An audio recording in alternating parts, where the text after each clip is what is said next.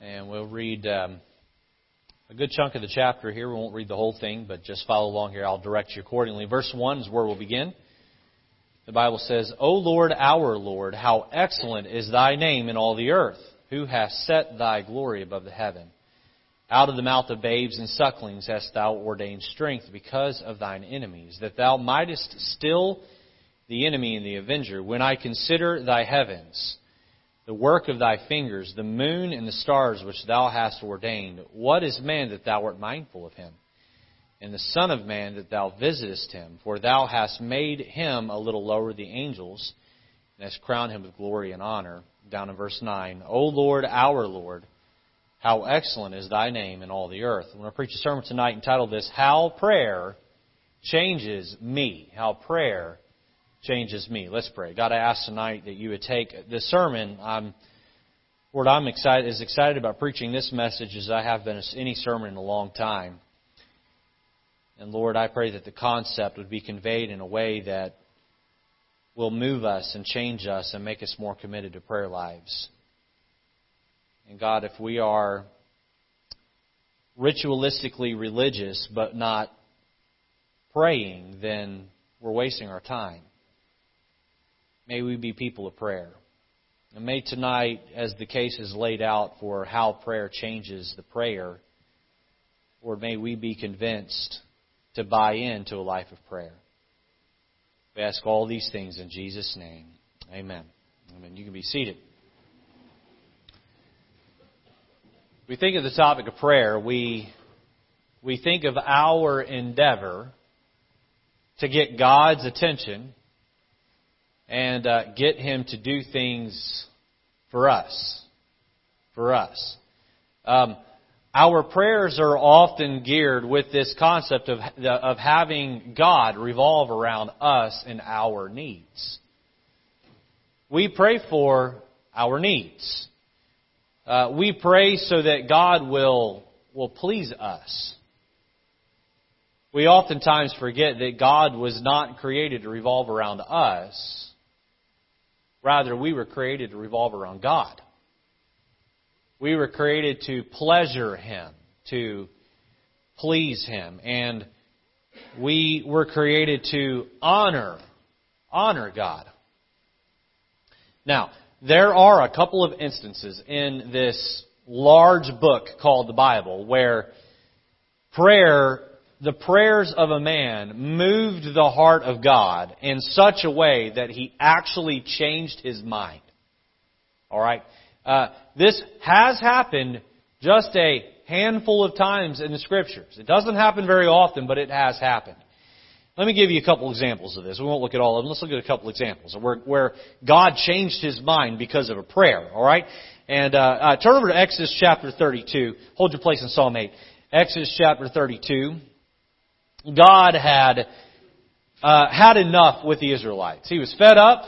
He was ready to wipe them out and start over with Moses.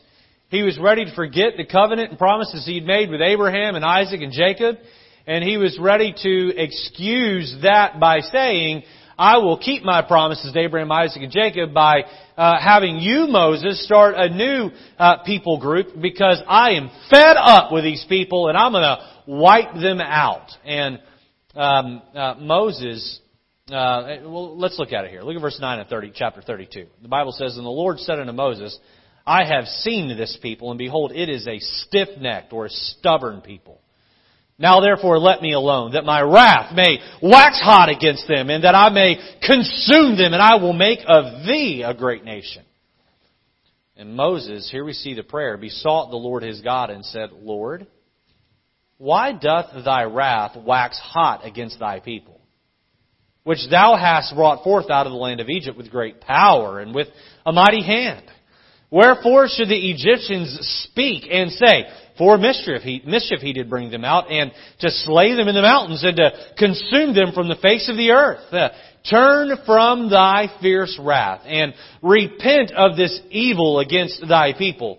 Remember Abraham, and Isaac, and Israel thy servants, to whom thou swearest by thine own self, and saidst unto them, I will multiply your seed as the stars of heaven And all this land have I spoken of will I give unto your seed, and they shall inherit it forever. Look at verse 30, or look at verse 14.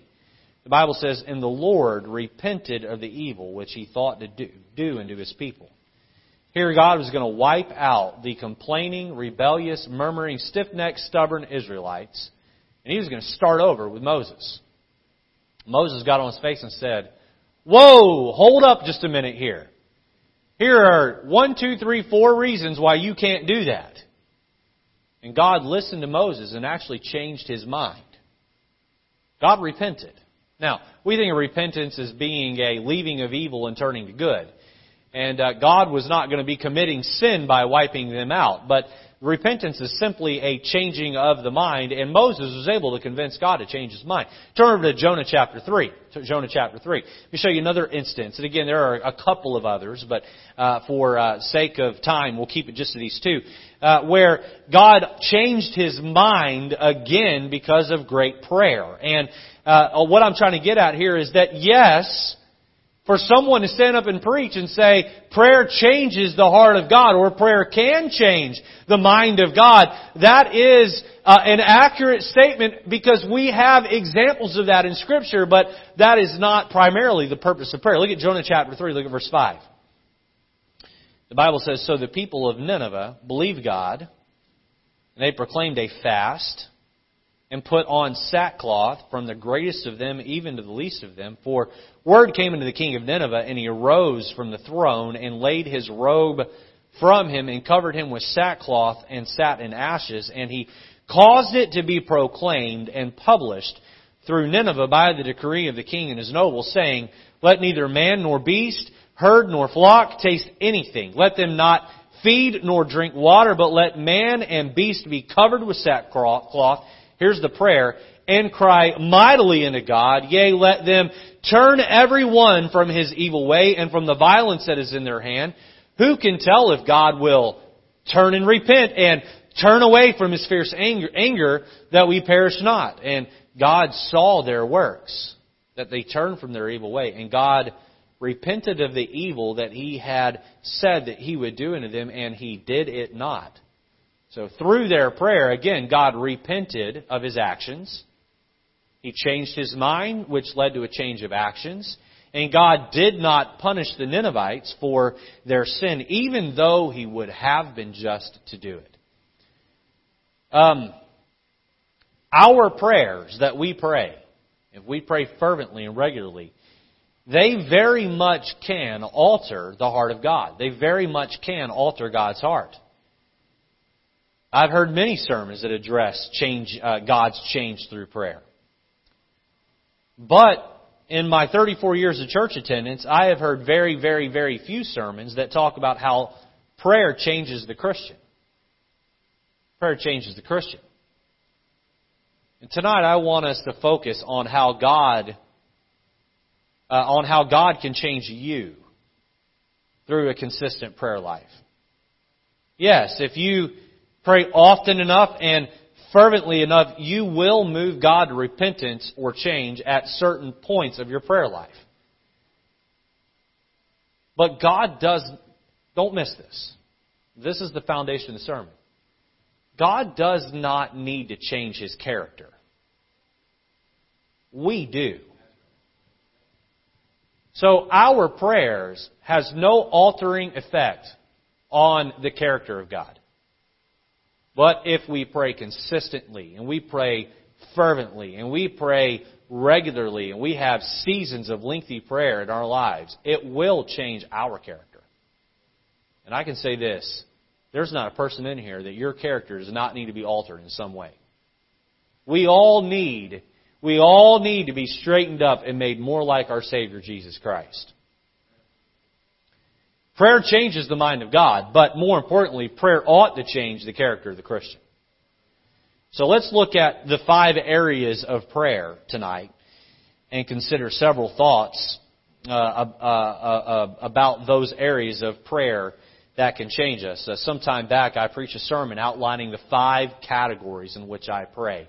I gave you those five categories. So tonight what I'm going to do is I'm going to go back, I'm going to give you those five categories again, and I'm going to show you how God can change you as you pray consistently and regularly through these five categories. So point number one is my praise time. My praise time. So how can God change you, change me as I pray or you pray as you spend time in prayer praising God. Alright, letter A, I'm going to give you several under each one of these five here. Letter A, notice that my praise time offers perspective. My praise time offers perspective. Um, the first type of way it offers perspective. It offers perspective perspective of who God is. Offers perspective of who God is. Go back to Psalm 8 with me there in your Bibles. Hopefully you held your spot. Psalm 8. Look at verse number 1. Notice the psalmist, uh, one of the reasons why I love the Psalms is a lot of them are prayers. The psalmist praying and talking to God, and it's written out in a poetic way on paper, Hebrew poetry here. And we get one of those prayers of the psalmist, uh, most likely David. Uh, I believe it was David. I believe it even says so there in the psalm. But where he is praying uh, a praise, he, we see his praise time here in the Bible. Look at verse 1. O Lord, our Lord. Alright, so we see right off the bat, he's calling God his Lord. That means you're the boss, and I'm the servant.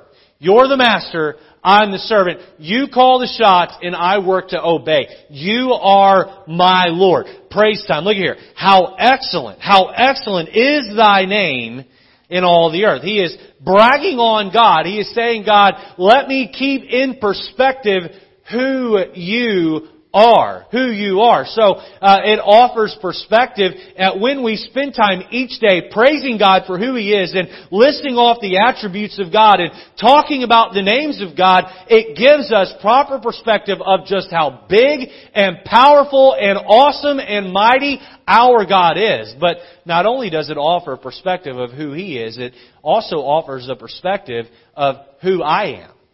Of who I am. Look down at verse 3 and 4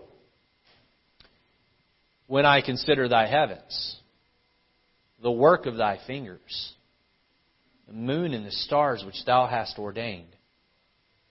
What is man that thou art mindful of him, and the Son of Man that thou visitest him? Can I tell you how I've always pictured this psalm from the time I was a little guy reading it? I picture David down underneath the tree with his harp, watching sheep, clear skies, staring up at the stars. He's singing to the Lord. He's praising God. And he spends some time praising God for how excellent and awesome He is.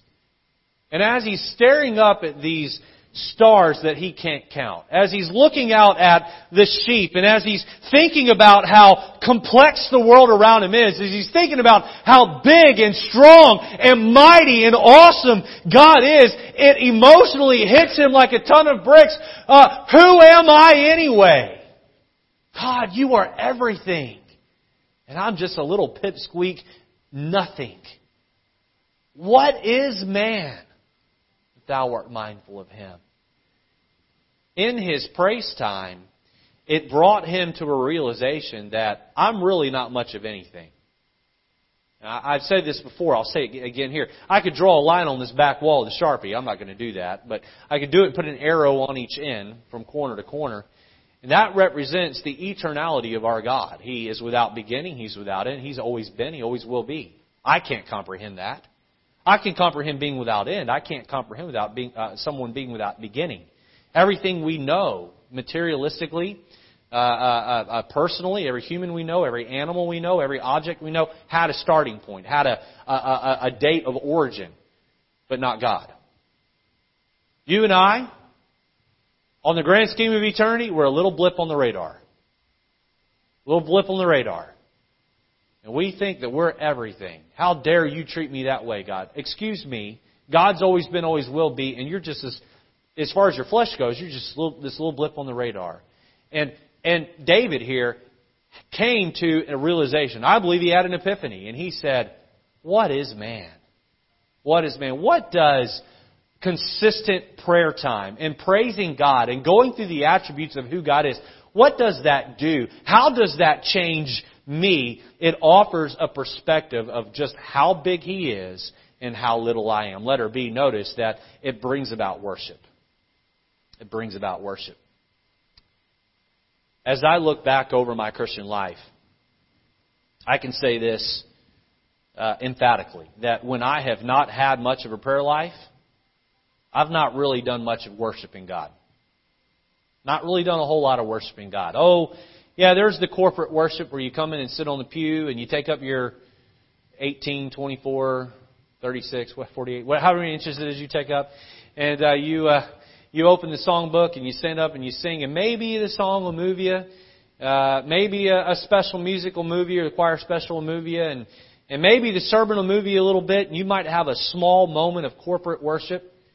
Um, by the way, churches that emphasize worship, worship, and it's an emotional experience. Be careful about that. Listen, true worship, uh, uh, and I'm for corporate worship. We want corporate worship here. But your greatest worship should not be done in the presence of others. It ought to be done alone in the presence of you and your God in your prayer closet. When you're really walking with God and you're really spending time with Him, what, how will it change you? It changes you in a way that every day you have that time of worship. That realization that God, you're everything and I'm nothing. And it offers a great perspective. It brings about worship. So as I, as I spend time praising God, I begin to change.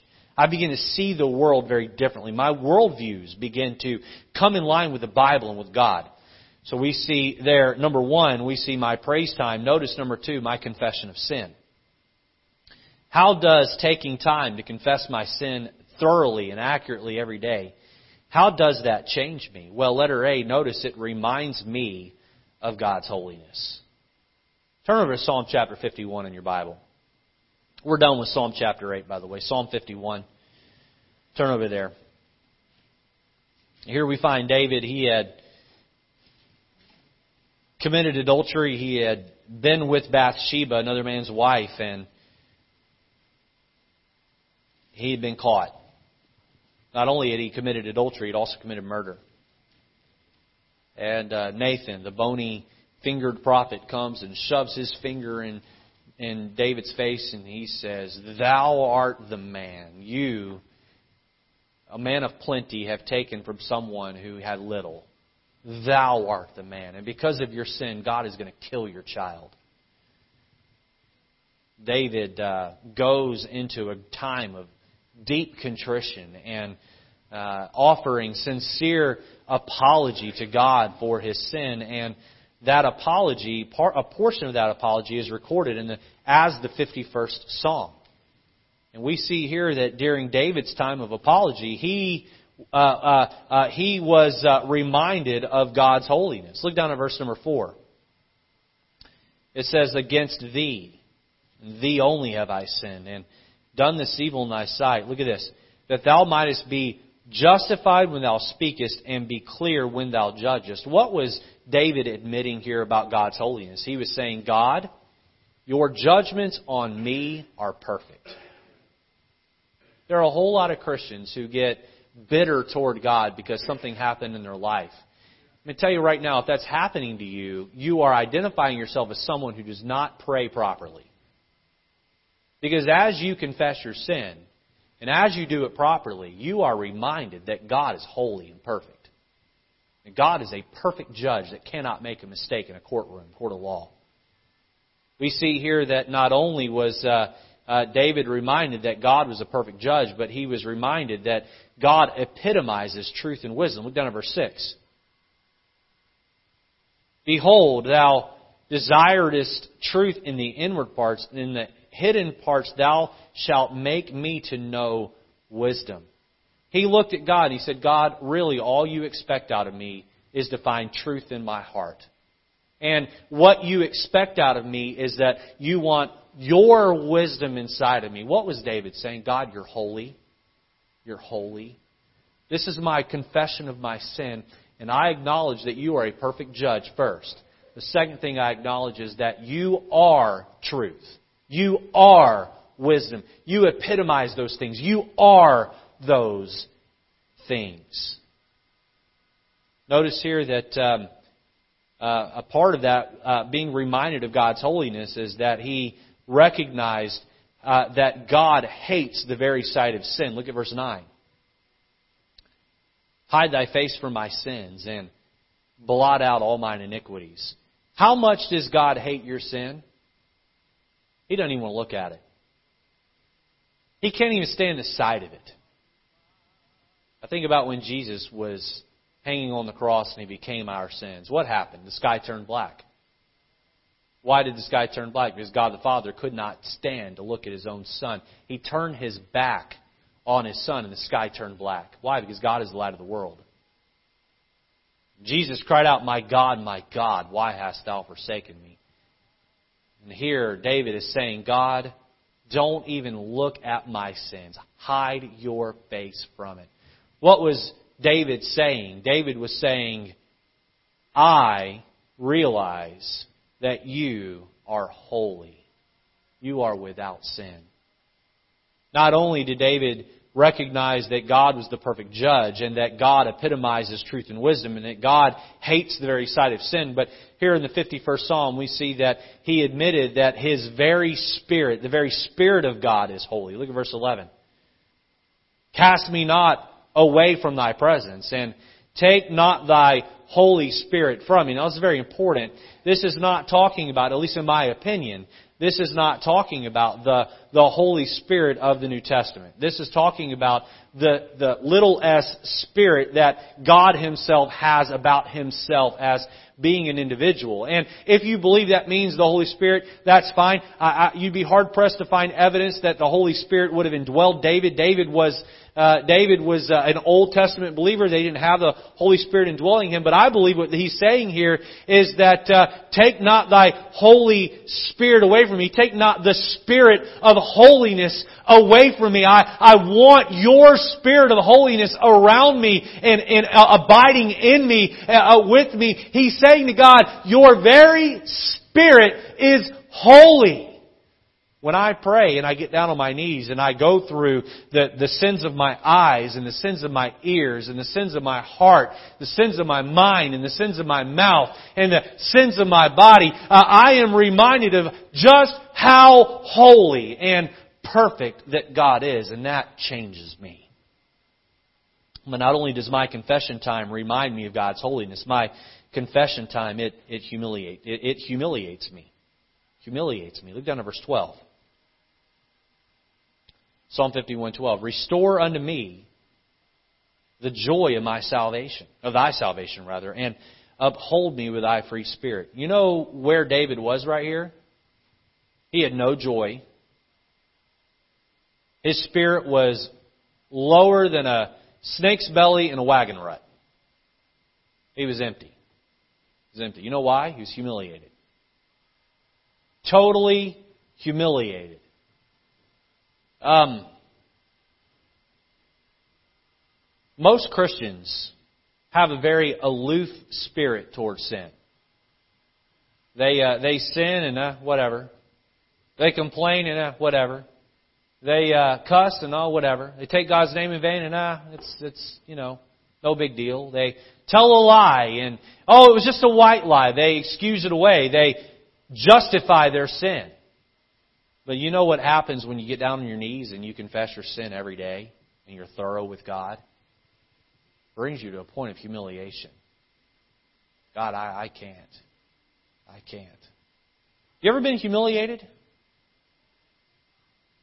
You ever had somebody call you out for something? I'll share a story really quick, and this is um, maybe one of the times in my life I was the most humiliated. Bible college, we had uh, divisions in the bus ministry. It was a very large bus ministry, and there were Sundays we brought over 10,000 boys and girls and men and women on the buses to church. That's just the college kids would bring that many in. And I've been on bus routes that had two, three hundred people come off one bus route, multiple buses running on a single bus route on a big day. And uh, my wife uh, she she didn't want me saying this, I'm to say it anyway. She won bus contests uh, as a lady worker in the whole college for uh, her and her partner bringing more people to church than anybody else. Her and her lady worker would fill up a bus all on their own, and uh, we we had a huge bus ministry there, and I was part of a division.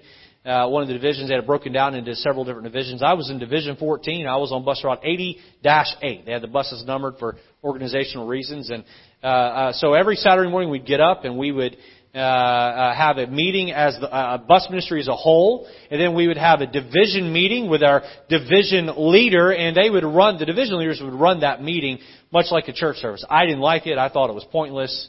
Let's just get out there and visit, visit the bus route. But hey, you know they have their reasons, and so whatever. Uh, the division leader came to me and he said, "I want you to sing a special in the division meeting." I said, "Okay, uh, whatever you say." So I signed up for it. And, um, you know, I think it was a sophomore that year. I had never been late to a bus meeting, never been late to a division meeting. But uh, that Friday night, they worked us till like 2 in the morning. And so I stumbled into the dorms after working out in the cold, and uh, I overslept the division meeting. Overslept the division meeting. I missed my my so important special. Oh, it was so important. Well, that next uh, that next day, we uh, dropped all the bus kids off, the, the teenagers off. Uh, it was late in the evening. All the preacher boys from our division were sitting on that bus. We're riding back to the the uh, church from Chicago, uh, back to Hammond, Indiana, and our division leader got up, and our division leader was a strong-willed, stubborn, mean old miser of a man, and if you messed up, buddy, he would call you out. Call you out. And so he gets up, and I mean, I think he walked around with a clipboard and took notes of all the mistakes everybody made all weekend. And he uh, he got up and he's just letting us have it about how terrible we are, calling us a bunch of maggots. I think he may have been a drill instructor in a previous lifetime because he sure seemed like it. Hey, he he would have put some drill instructors to shame with, uh, with the way he was going on. And he finally looks down at me. and He says, "Richard." He said, you were supposed to sing at a division meeting and you overslept, you lazy bum. I was humiliated totally humiliated.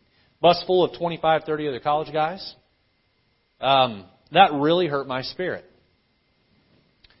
You know, God is a gentleman. He's not going to humiliate you like that. But if you're honest with yourself about your sin, it ought to humiliate you. I'm grateful for God's grace, and I'm grateful I understand it, because if I didn't, I would have a hard time not being depressed over how depraved and sinful I am. A lot of our contention would leave if we would just daily confess, regularly confess our sins. My confession time, it reminds me of God's holiness. It humiliates me. Let her see it humbles my spirit toward others. Look at verse 5 humbles my spirit toward others. Look at verse 5 of Psalm 51. Behold, I was shapen in iniquity, and in sin did my mother conceive me. You know what David is saying here? I'm part of a human race that's fallen. I sin because it is my nature, and everybody else around me sins because their nature says to do that. Many relational problems are seated in a forgetfulness that they are nothing more than flawed dirt. You know, if if uh, Mark over here lets me have it tonight after church, and I go home and I'm just stewing over it, and I say, that Mark Bonatonomous, he is one filthy piece of dirt. You know what? So am I. You don't get along with someone else, the truth is, they're flawed just like you are. Here's what happens. I walk into the presence of God, and every day I get down on my knees and I say, God, I did this and this and this and this. And I'm very explicit when I go over my sin with God. I don't hide things from Him. I've shared that with you before. I'll share it again here. And you know what I'm expecting God to do? I'm expecting Him to forgive me. I'm going to God and I'm laying out my sin there. And I'm saying, I blew it, I blew it, I blew it, I blew it. And I'm counting on the fact that He's going to forgive me. Now, what am I to do to get up off my knees and have a run in with another Christian and go, I'm never going to forgive him? Well, wait a minute. I'm not going to forgive him or her, but the next morning I'm going to get back down on my knees and expect God to forgive me? What? Some of you can't forgive somebody else in this church or somebody else in your life who hurt you years ago or maybe even weeks ago or maybe even tonight and what you're showing your true colors are is that you don't really count on God to forgive you or you would forgive them. You see how prayer changes me? By me getting down on my knees and daily confessing my sins and really momentarily when I commit a sin, dropping my head and saying, Lord, I blew it. Please forgive me. I'm counting on God's grace. That makes me say, hey, listen, I'm going to have a humble spirit toward others that offend me. And just like I expect God to extend grace to me, I'm going to extend grace to others. A contentious church is a church that doesn't pray and confess their sin. A contentious Christian is a Christian that does not pray and confess his or her sin. What does my confession time do? How does it change me? Well, it humbles my spirit toward others and helps me to understand that they're flawed and it helps me to quickly forgive and move on.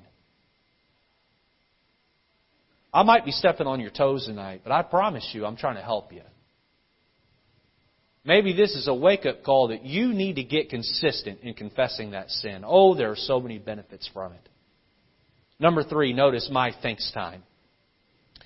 How does taking time to be thankful to God help me? Turn over to the 100th Psalm.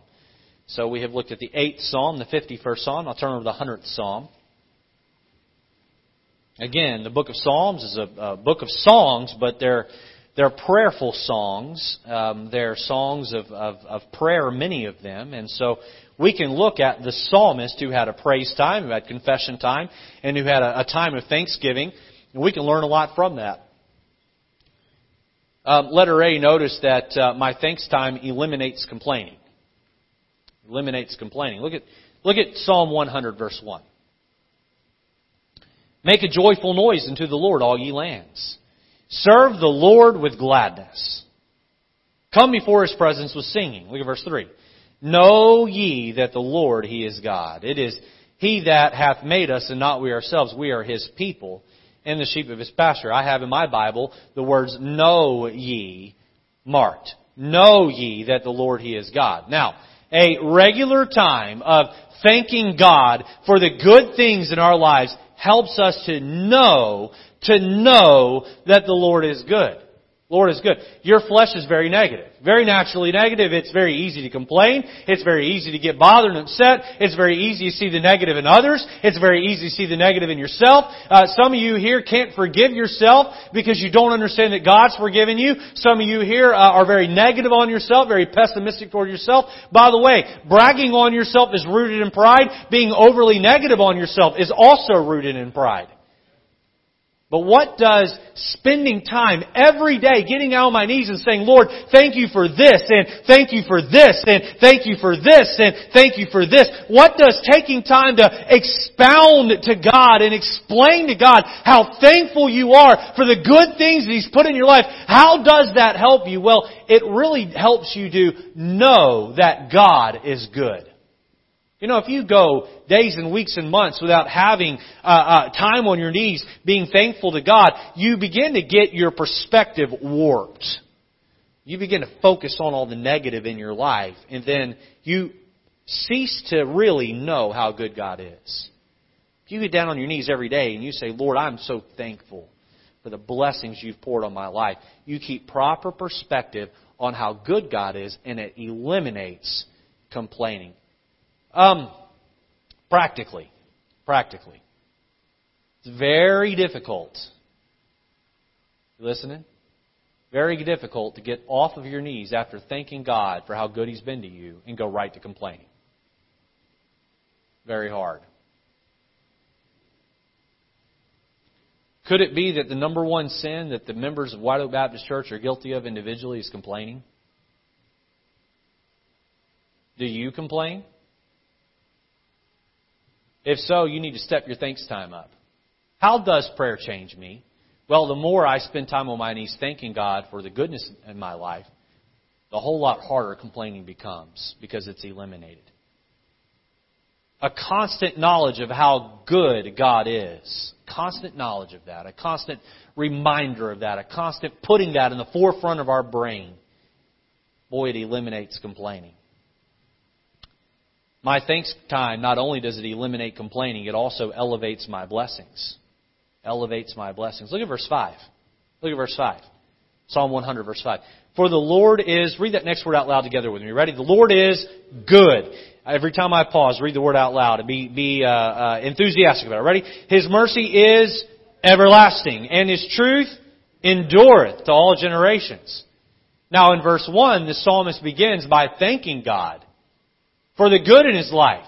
By the time he gets down to the end of the psalm, he's using words like good and everlasting and endureth. What's he doing here? Uh, when we focus on our blessings, it helps elevate those blessings and elevate our spirits. I, I remember one time I was trying to help somebody out of a deep, dark place in their life, and I, I told them very emphatically and very forcefully. I was very frustrated with them, and I said, uh, uh, "Go get a piece of paper and a pencil."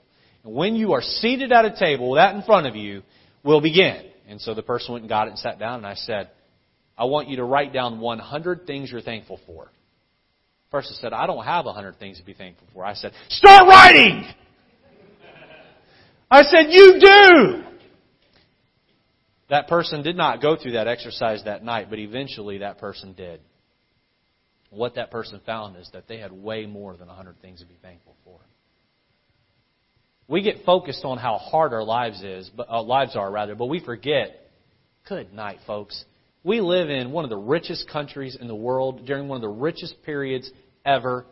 We wear watches on our wrist that Dick Tracy war and we're science fictions, as some of us. We got smartphones that are smarter than most of us are. Uh, we got cars that soon will be driving themselves. We have homes that are now turning into smart homes, and uh, uh we, uh, uh, we've got roofs over our head. We've got jobs work. We've got food in our stomachs. We eat uh, better than kings of most countries did in, in, in past days. We have so much good.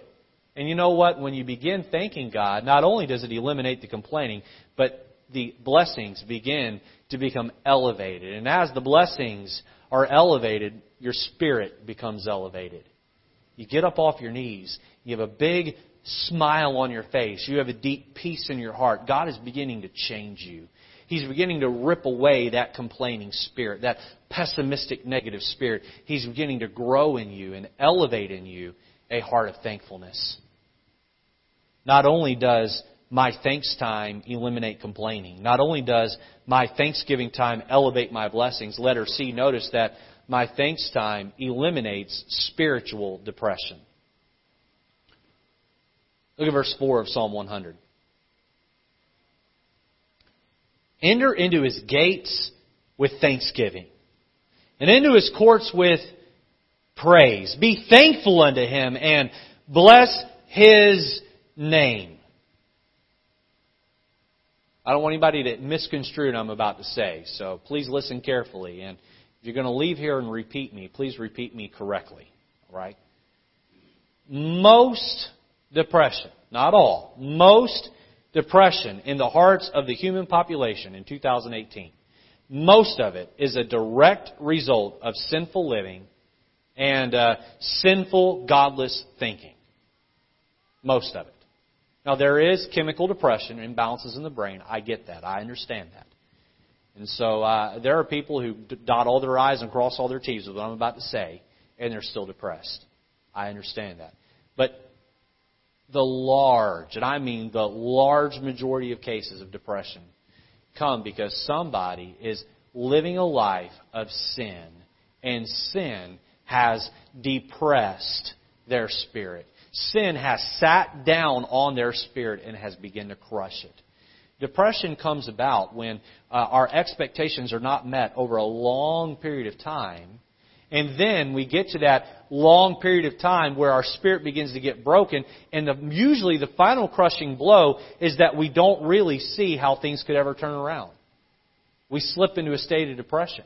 Sometimes that sin comes from others. It's not even our own sin that can depress it, uh, uh, depress us. You say, how do I get out of that funk? How do I get out of this depression? Well, when you daily praise the Lord and then daily confess your sin, which is the cause of your depression, and then you begin thanking God for all the good that you have. This action, this action eliminates and shoos away the sin and its depressing effects.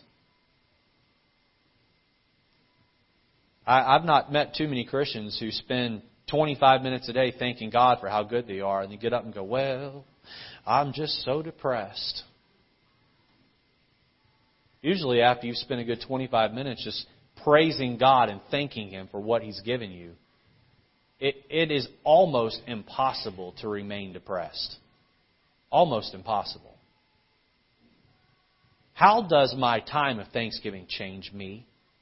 Well, it eliminates my complaining. It elevates my blessings. It eliminates spiritual depression. Let me give you quickly here number four. Let's talk about my supplication for others my supplication for others. And as I've explained this to the church many times, and I hope that you follow either this model or one similar to it, spend time praising God, and then spend time confessing your sin, and then spend time thanking God for the good in your life. Let me just tell you what I have learned after years of following this model is that at this point, I feel like uh, my spirit is in tune with God. I feel that the the cares of the world have washed off of me. I feel as though God has taken His water hose of holiness and sprayed all of the filthy sin out of my heart and cleaned me up. And now, as I'm getting ready to enter into His presence, I'm going to enter the throne room of God, as Hebrews tells us, and I'm going to uh, come boldly into the throne of grace. Now I feel as though my spirit is right, my perspective is right, and I'm uh, uh, cleansed up, uh, cleaned up and cleansed from my sin, now I can begin to ask God for things on behalf of others. Now I can do that in a way where God is intent and wants to hear. When I come to God on your behalf as I do pray regularly for those who attend and are members of this church. I pray daily for the, the leadership team of our church. I take needs I know you have before God and I begin to pray for you. I begin to pray for our missionaries. I begin to pray for my wife and my children. I begin to pray and ask God to uh, uh, do something great and special in their lives. Not only does God uh, hear my prayers on, on you all's behalf, behalf and on our country's behalf and all those other things, God begins to change me because I am praying for you. And it's a beautiful thing. Letter A, notice this, my supplication for others brings about obedience. Turn over to Matthew chapter 22. Matthew chapter 22, first book of the New Testament there. Matthew chapter number 22. My supplicating, going to God on the behalf of others, it brings about obedience in my life. It brings me, it changes me from a spirit of disobedience or a place of disobedience to a place of greater obedience. Or maybe better put, it brings me from a place of less obedience to a place of full-blown biblical obedience. Look at Matthew 22 verse 35. Then one of them, which was a lawyer, asked him a question, tempting him and saying, Master, what is the greatest commandment in the law? Jesus said unto him, Thou shalt love the Lord thy God with all thy heart and with all thy soul and all thy mind. Now, this man only asked for the first commandment, but Jesus is going to give him the second one. Uh, this is the first and great commandment, and the second is like unto it. Look here. Thou shalt love thy neighbor as thyself. Christian, can you think of a greater way of loving your neighbor as yourself than praying for them. I can't think of a greater way for me to be a blessing to any of you in here than for me to get down on my knees, get into the throne room of God, and ask Him to help you. I can't think of a greater way. And if I'm going to be in obedience with Christ, if I'm going to be more in obedience with Christ when it comes to loving my neighbor as myself, then I need to spend time praying for those that God has placed in my life. So how does supplicating for others change me? How does it make me more like Jesus Christ? Well, it brings me into greater obedience. Letter B, notice it grows my burden. It grows my burden. Galatians chapter 6 verse 2 says this, Bear ye one another's burdens, and so fulfill the law of Christ the beauty of church is that we help bear one another's burdens. What does that mean? Is that just hyperbole, preacher talk, uh, religious gibberish? It isn't. What does it mean to bear somebody's burdens? Think about someone who's carrying a heavy emotional load or intellectual load. Look, every one of us comes in here having fought battles this week. Every person. You're all carrying something. You walk into the door of this church and you're carrying something, and if you're going to be biblical, you'll find a brother or sister in Christ that you trust, and you'll help give them part of that burden so they can help you carry it. That's what the beauty of church is. It's a place where we come and help bear one another's burdens. Part of what Sunday school is supposed to be, the adult Bible study hour is supposed to be, is that there is a time of exchanged prayer request and you pray for each other throughout the week in a small group setting and you know what each other's struggles are you're going to God together and you're bearing those burdens. And so as I spend time uh, supplicating for you and you spend time supplicating for me, what, how is God changing me? Well, not only am I in greater obedience with Christ, I also have my burden grown for you and others. Bearing someone's burden means that you allow them to share emotional or intellectual struggles that they are battling. And bearing that burden with them is an agreement that you're going to carry that need to the throne room of God alongside with them. You're going to partner in prayer with them. Letter C, notice that uh, supplicating for others increases my, compa- my compassion. My compassion. Turn over to James chapter 5. The wrong, I, I gave uh, the wrong reference out. Uh, sorry about that, Pastor Dave. James 5, look at verse 16. Turn over there with me if you would.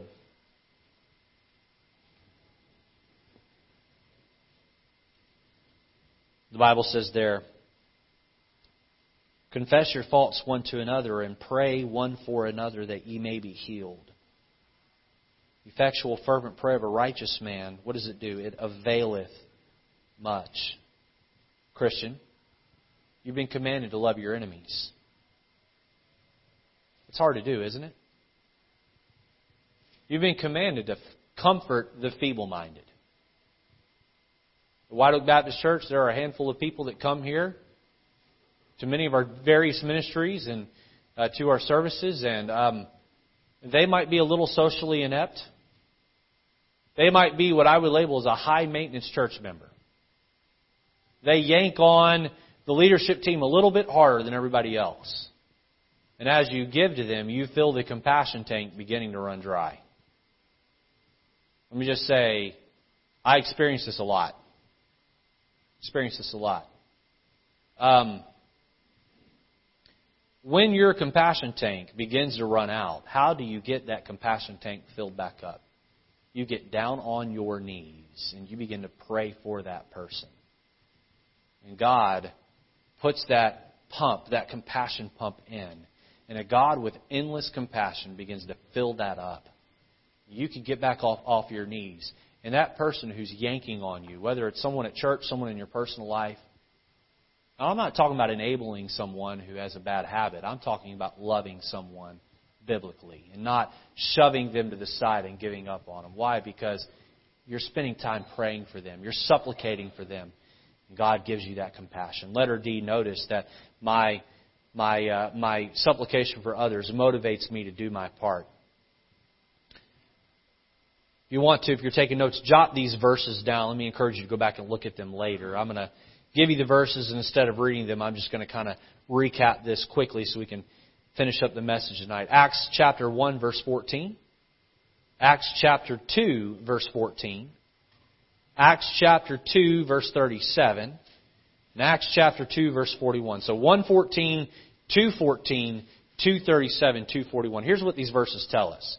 These verses tell us that uh, the, uh, the disciples, after Jesus ascended, they gathered in an upper room for this purpose, prayer and supplication. So they were praying and supplicating. God sent the Holy Spirit, tongues of fire on their head, uh, a unique situation there. And then chapter 2 verse 14 tells us that Peter uh, stood up with the eleven. He began to preach the gospel and God took the words out of his mouth and translated it into the air in a whole bunch of different languages, uh, also known as speaking in tongues there, and the people heard the gospel of Jesus Christ. Verse 37 tells us that these people that heard the gospel were pricked in their hearts by the Holy Spirit. And verse 41 tells us that 3,000 of them were saved and baptized that day into the church.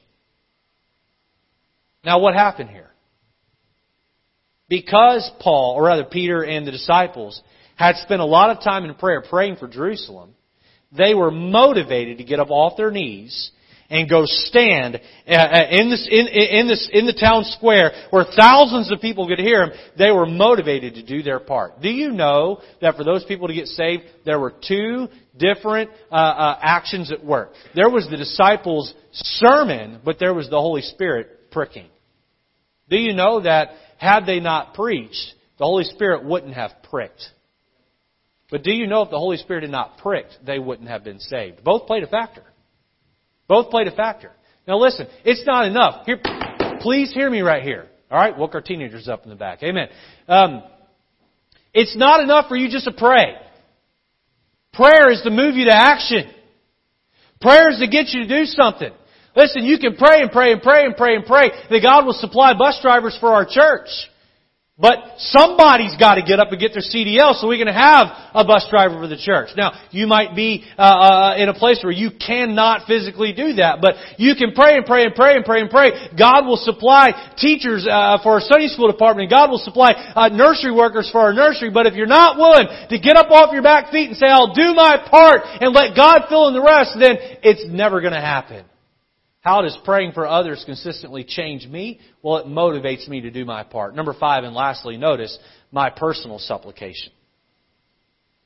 I have prayed, uh, I have shared with the church that when I pray for myself, I pray that God gives me three things His power, His love, and His wisdom, that I will operate out of those three areas His power, His love, and His wisdom.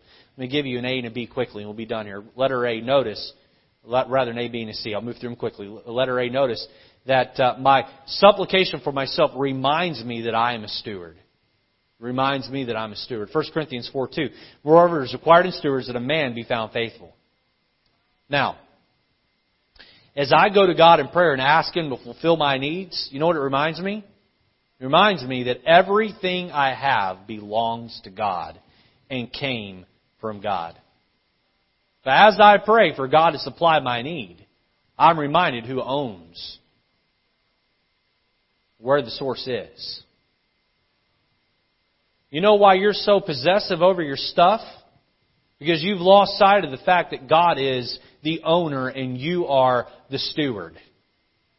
That house you live in is not yours, it's God. God's, and He lets you live there.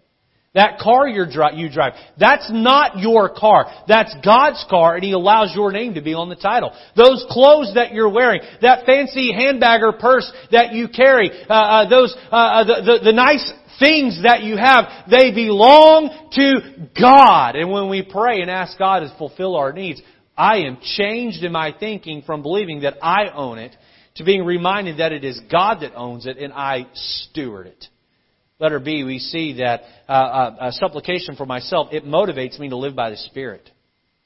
Galatians 5, 22 and 23, through the Spirit, love, joy, peace, long suffering, gentleness, goodness, faith, meekness, temperance. Against such there is no law. You know what I have learned is that if every day I will yield myself to the Holy Spirit, I get to have all of these things evidenced in my life. My prayer time for personal needs is a great reminder that my flesh can't and that His Spirit working in me and through me can. That's how praying changes me. Letter C, and lastly, uh, supplicating on behalf of myself, it empties me of self-reliance. What does Romans 13:14 say? It says, "But put ye on the Lord Jesus Christ, and make not provision for the flesh to fulfill the lust thereof." My Bible's closed. I'm going to wind it down right here. Please hear what I'm about to say. Christian, you are missing out on the 13, 14, 15 items I shared tonight if you are not praying consistently. You're going to become a selfish, complaining, self reliant, possessive person that has a hard time extending mercy to others when you're wronged if you're not praying. You're walking with the Lord daily. You're spending serious time with Him in these areas. God will keep giving you that fresh perspective. He will continue to change you. How about it tonight? How about it tonight? We talk about praying a lot in church. Are you doing it? Are you benefiting from it? Let's have our heads bowed and eyes closed tonight. Lord, I ask that you help us to consider our prayer life.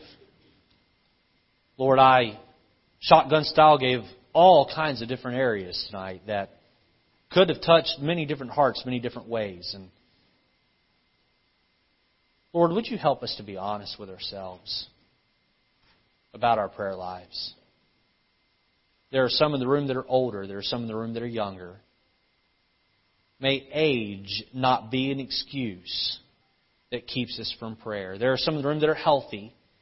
There are others in the room that battle with chronic illnesses. May sickness not be an excuse that keeps us from prayer. Lord, may we not make excuses, but may we just learn to pray. In Jesus' name, amen. Let's stand to our feet. How about it tonight, Christian? The altar's open. How about it tonight? Is God changing you while you pray? It's time we quit trying to change God through our prayers. We allow God to change us through our prayers. Oh, to have a church of people where God is changing them by their prayer life.